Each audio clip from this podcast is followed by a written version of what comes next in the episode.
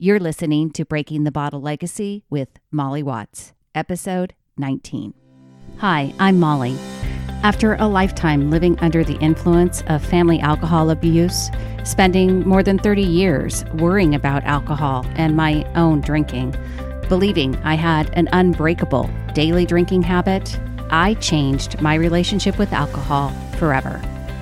If you want to change your drinking habits, then Breaking the Bottle Legacy is for you. My goal is to help you create a peaceful relationship with alcohol, past, present, and future. Each week, I'll focus on real science and using your own brain to change your relationship with alcohol. Nothing has gone wrong. You're not broken. You're not sick. It's not your genes. And creating peace is possible. I'm here to help you do it. Let's start now. Well, hello and welcome, or welcome back to Breaking the Bottle Legacy with me, your host, Molly Watts, coming to you from, well, it's a little bit gray and cloudy and rainy today, which is the first time in quite a few days, even weeks, I think, that we've had rain here in Oregon. So I am not complaining because April has been stunning and I love the sunshine. So, you know, it's actually been a, a pretty hectic couple of weeks for me.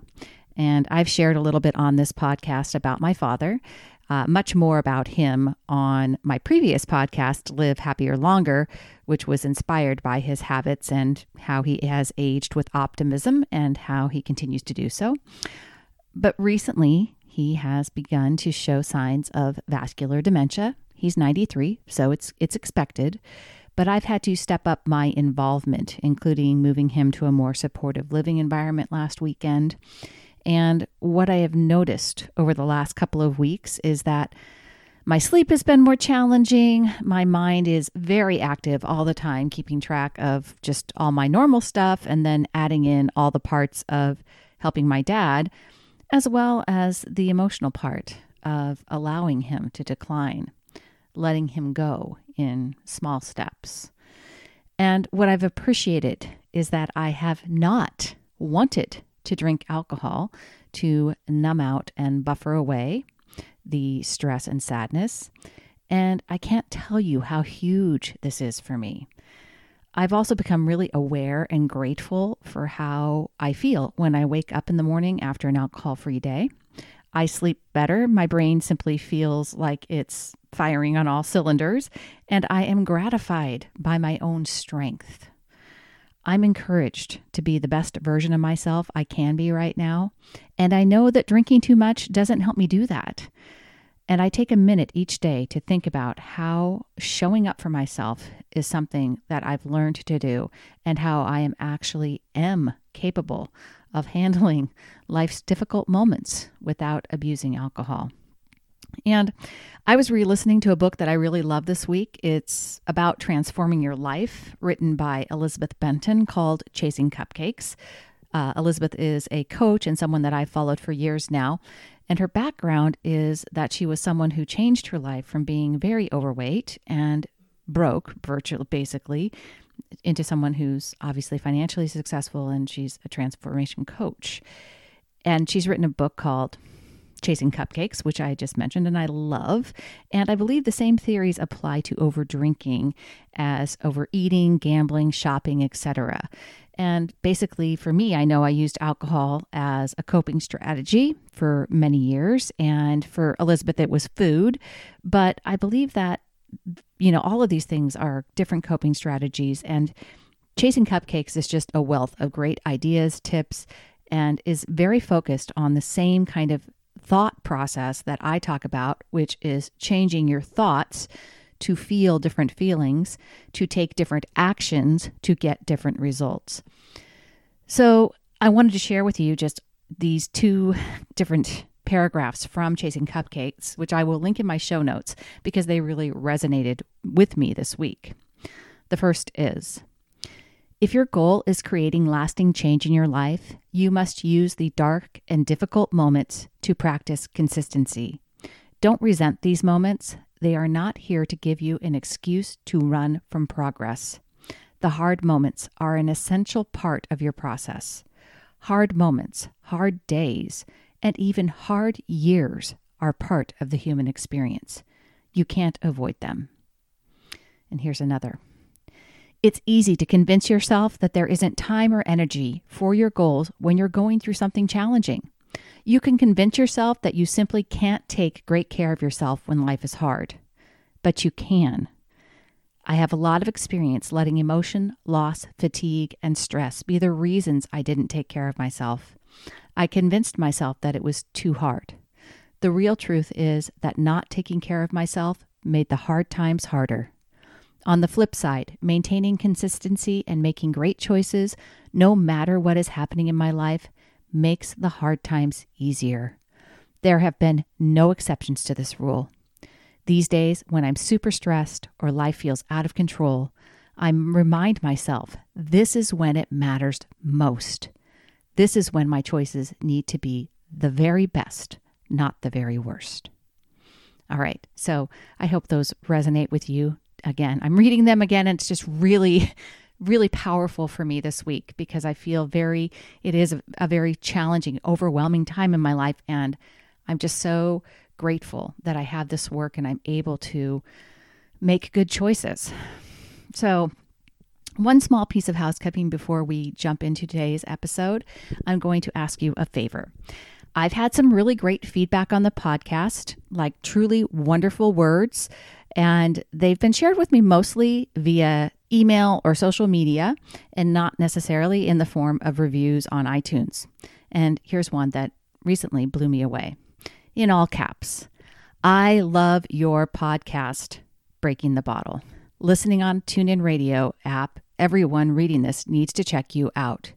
You offer sound, unfiltered alcohol science, so friendly and relatable. No preaching, no selling, just well spoken truth. Kind of like sitting in a stuffy bar and someone opens the door, the sun shines in, and you realize there's a fresh reality outside this darkness. So that was somebody's feedback to me, which just, it, even reading it again, truly, I, I said to that person, I'm kind of speechless. takes my breath away. It really means so much to me. And if you are someone who feels like you've gotten some help from this podcast, can you just do me a favor, jump over to iTunes or wherever you listen and review the show? iTunes is because it's the biggest, it has the most impact, but really anywhere. And I will link the link to where you can review on iTunes in the show notes. But actually leaving a review just helps people find the show and boosts it boosts the reputation of the podcast in terms of overall podcasts. And there's just millions of podcasts. So it would be greatly appreciated. All right, let's get into today's episode. I wasn't sure how to title this episode. It's called Five Myths That Keep Us Drinking More Alcohol. And I landed on the word myths, but it could have just as easily been beliefs we hold on to, stories we tell ourselves, or simply thoughts we have that keep us drinking more alcohol than we want to. If you have listened to this show, you have heard me talk about the behavior map and within it, what I call the result cycle. The result cycle is where all the actions of our lives are happening. And the basic premise of that cycle is that it's our thoughts that create our feelings that lead to our actions. When you are drinking more than you want to, more than you plan to, there is always, always, always a thought. That happens before you make the decision. And with a long standing drinking habit, like mine was, those thoughts are often unconscious thoughts that have been playing in the background of your life for so long that you do not recognize that they are there. Some of them are self limiting beliefs that you may have formed in childhood, especially if you're an adult child of an alcoholic like me. Those stories that you've been telling yourself for years may be what's keeping you stuck in your drinking habit. I know it definitely was for me.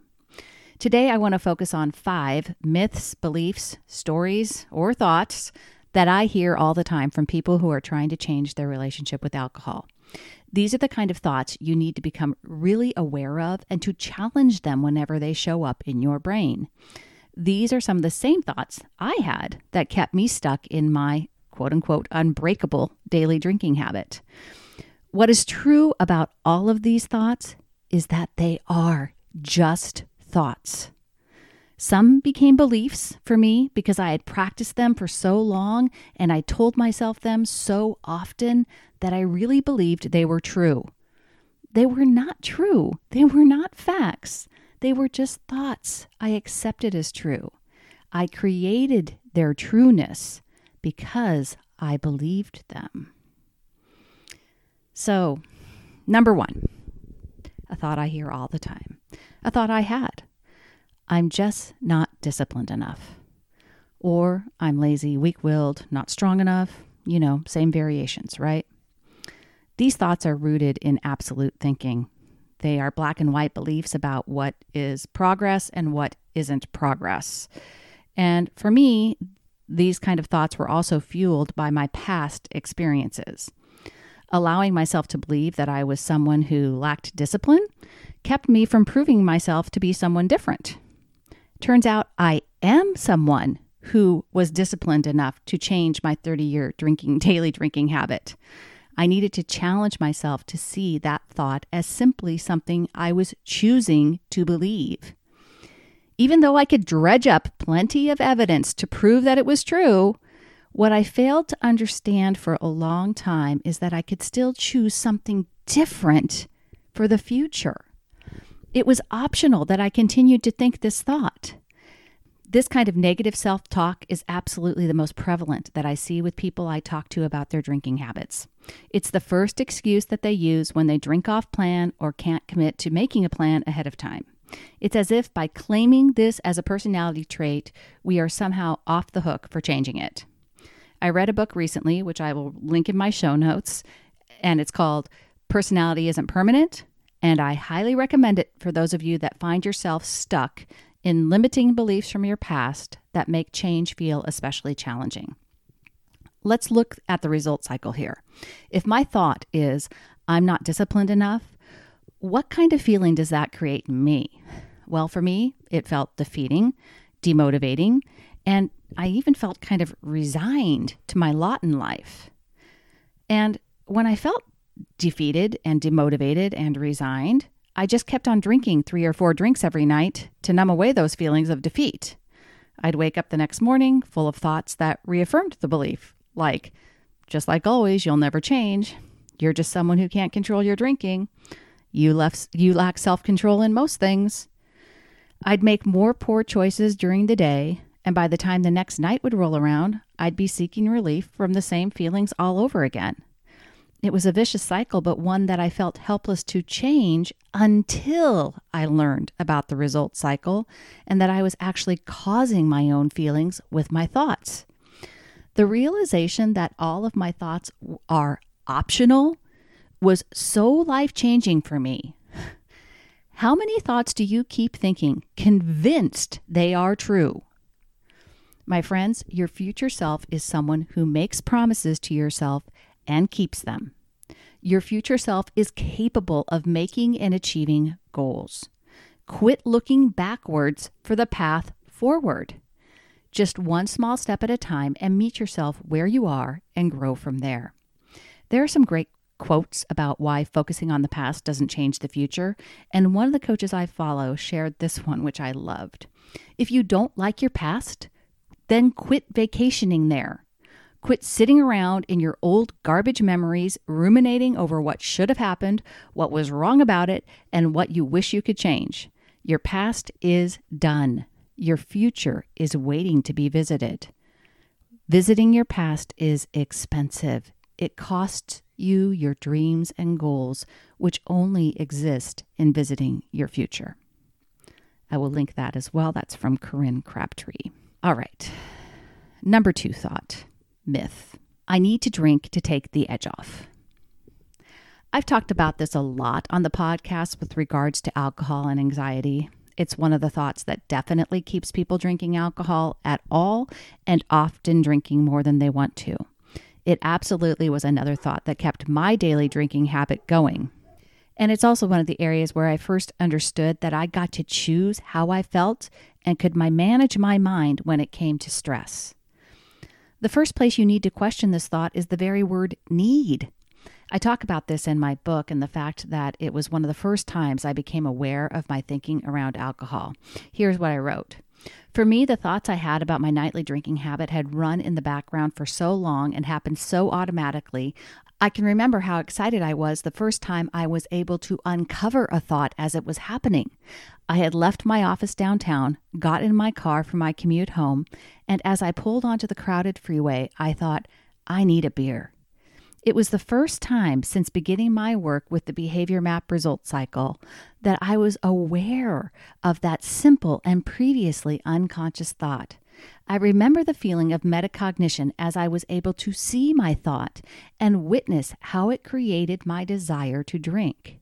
What was really amazing to me was that I realized that my thought was need. I empirically knew that wasn't true, that I simply wanted a drink, but the thought was definitely need.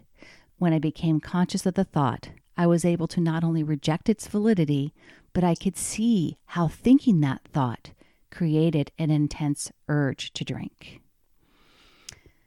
The other thing I needed to do with this thought was to get very clear on the science of alcohol and anxiety. I just did a full episode on this, and it's important for you to really accept the truth around alcohol and the fact that drinking more than one, possibly two drinks at any time, depending on your size, age, how much you've eaten, etc., you are going to experience a rebound surge in the excitatory neurotransmitters as the alcohol leaves your system and your brain attempts to get back to homeostasis. Those excitatory transmitters make us feel on edge, jumpy, irritable, anxious. You are literally creating anxiety in your body that you may want to relieve with another drink. I will link to episode number 14 in the show notes because it's all about that science of alcohol and anxiety. Understanding that was critical for me to challenge that thought I need or even I want to drink to take the edge off because I had to understand that it actually didn't help take the edge off, it created anxiety. I'll leave you with this thought on needing to drink to take the edge off. Whatever situation your life is causing you in whatever situation in your life that is causing you stress, I guarantee that alcohol is not solving it. Solutions for stress involve addressing the thoughts you have about the circumstances of your life. Solutions also may be just known stress relief activities that if you're having a lot of thoughts that are creating stress and anxiety, sometimes you're not capable of getting through that overwhelm. And I'm going to include a PDF in my show notes on ways to let go of stress that don't involve drinking alcohol because sometimes we do just need relief, and that's okay too. You're not always going to feel capable of doing the thought work and managing your mind. Sometimes you know that your thoughts are making you feel depressed and anxious, but the only thing you can do is practice a little warm self care until you're able to tackle the thoughts. That's completely okay. And recognizing when you are in those low moments without turning to alcohol is great progress. Number three, alcohol makes things more fun. Oh, this is one I hear so often, and it's easy to understand why we think this, right? For most of us, we likely started drinking in social situations, at parties, special occasions, events, holidays, you name it. I know I certainly did. I didn't start off drinking every day. I don't think many people do. then, somewhere along the line, the drinking moved from being something I did to have fun to also being something I did to change how I was feeling when I felt stressed, depressed, angry, or bored. Somehow, instead of it being just for the weekends and vacations, it was a daily habit. And instead of just doing it when I was going out with friends, it was by myself every night at home. For people that are trying to abstain, this is something that really challenges them in their attempts to give up alcohol altogether. And of course, it's rooted in that FOMO, fear of missing out. And the idea is that we've been fed by the alcohol industry, by, you know, that alcohol makes everyone happier, sexier, and it's just more fun. I'll tell you what, when I was drinking three to four drinks every night, I was definitely not having a lot of fun. I was tired, lethargic, and prone to crying. Now, I know that there are some of you that swear that having lots of drinks helps you loosen up and lose your inhibitions. And of course, I've shared the science of how alcohol does impact several neurotransmitters, which creates the euphoric feeling in your brain and slows down your thinking process, which helps people feel relaxed. What is also true is that the therapeutic effect of alcohol and that euphoric, relaxed feeling only happens at very low levels of blood alcohol content. Once you pass 0.55% blood alcohol level, you are going to start experiencing more and more of the negative effects of alcohol on your system. The other place to question this thought is within the thought itself. Alcohol doesn't make things more fun. Neither does food or people or music or any other external circumstance. You create fun with your thoughts about food and people and music and those external circumstances. It's what you are making alcohol mean in your life. That is why you believe it's so true that alcohol makes things more fun. When you really take the time to educate yourself on the science of alcohol, on the alcohol industry, on society's messages about alcohol, you realize that it's always your thinking about alcohol that is creating the feelings of fun. And when you start to change those thoughts, then alcohol really isn't the reason that those events, occasions, and even parties are fun. You can have fun anywhere simply by choosing to focus your thoughts on what you enjoy about getting together with friends, going out to a club, or to an event. Is it the connection with people you enjoy? Is it dancing? Is it the thrill of victory for your favorite team? Trust me, you can choose to have fun with or without alcohol. It's always available to you when you choose to focus on other things that you enjoy. Number four, I just love the taste of wine or beer or whiskey or whatever your drink of choice is. Too much to ever give it up. If you've listened to the podcast, you know that believing that I just loved beer too much was one of the thoughts that kept me stuck in my daily drinking habit.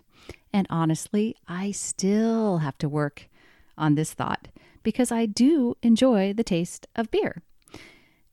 As you know, if you've listened, I'm not exclusively alcohol free, and non alcoholic beers are something I have used to help me change my drinking habits. And what's amazing is that for a long time, I thought I didn't like the flavor of non alcoholic beers. what I realized was that even taste can be a matter of choosing my thoughts. I prefer non alcoholic beer to regular beer on most evenings because I like how I feel when I don't drink alcohol every day. I used to think that drinking non alcoholic beers was kind of a crutch.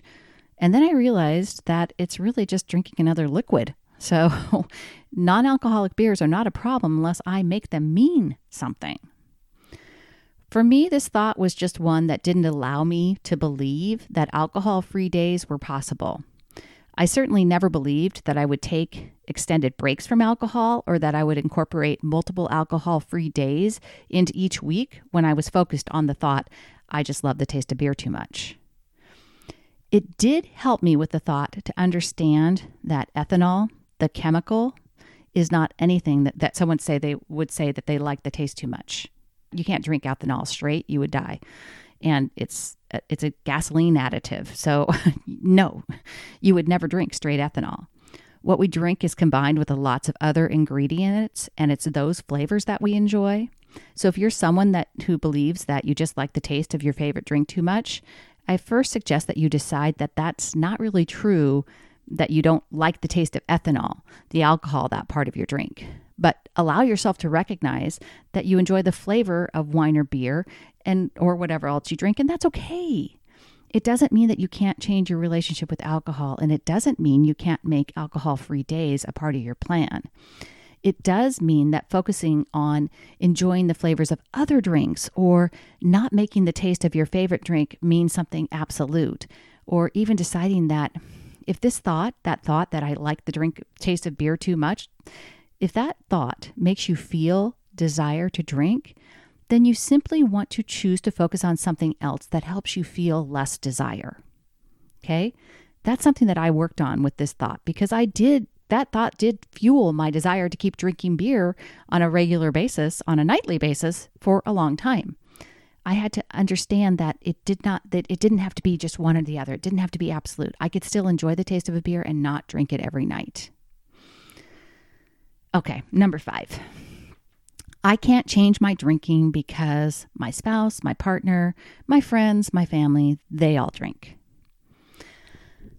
The thoughts I had about what it would be like to not drink when my husband drank, or my friends drank, or my family drank kept me stuck in my habit for years.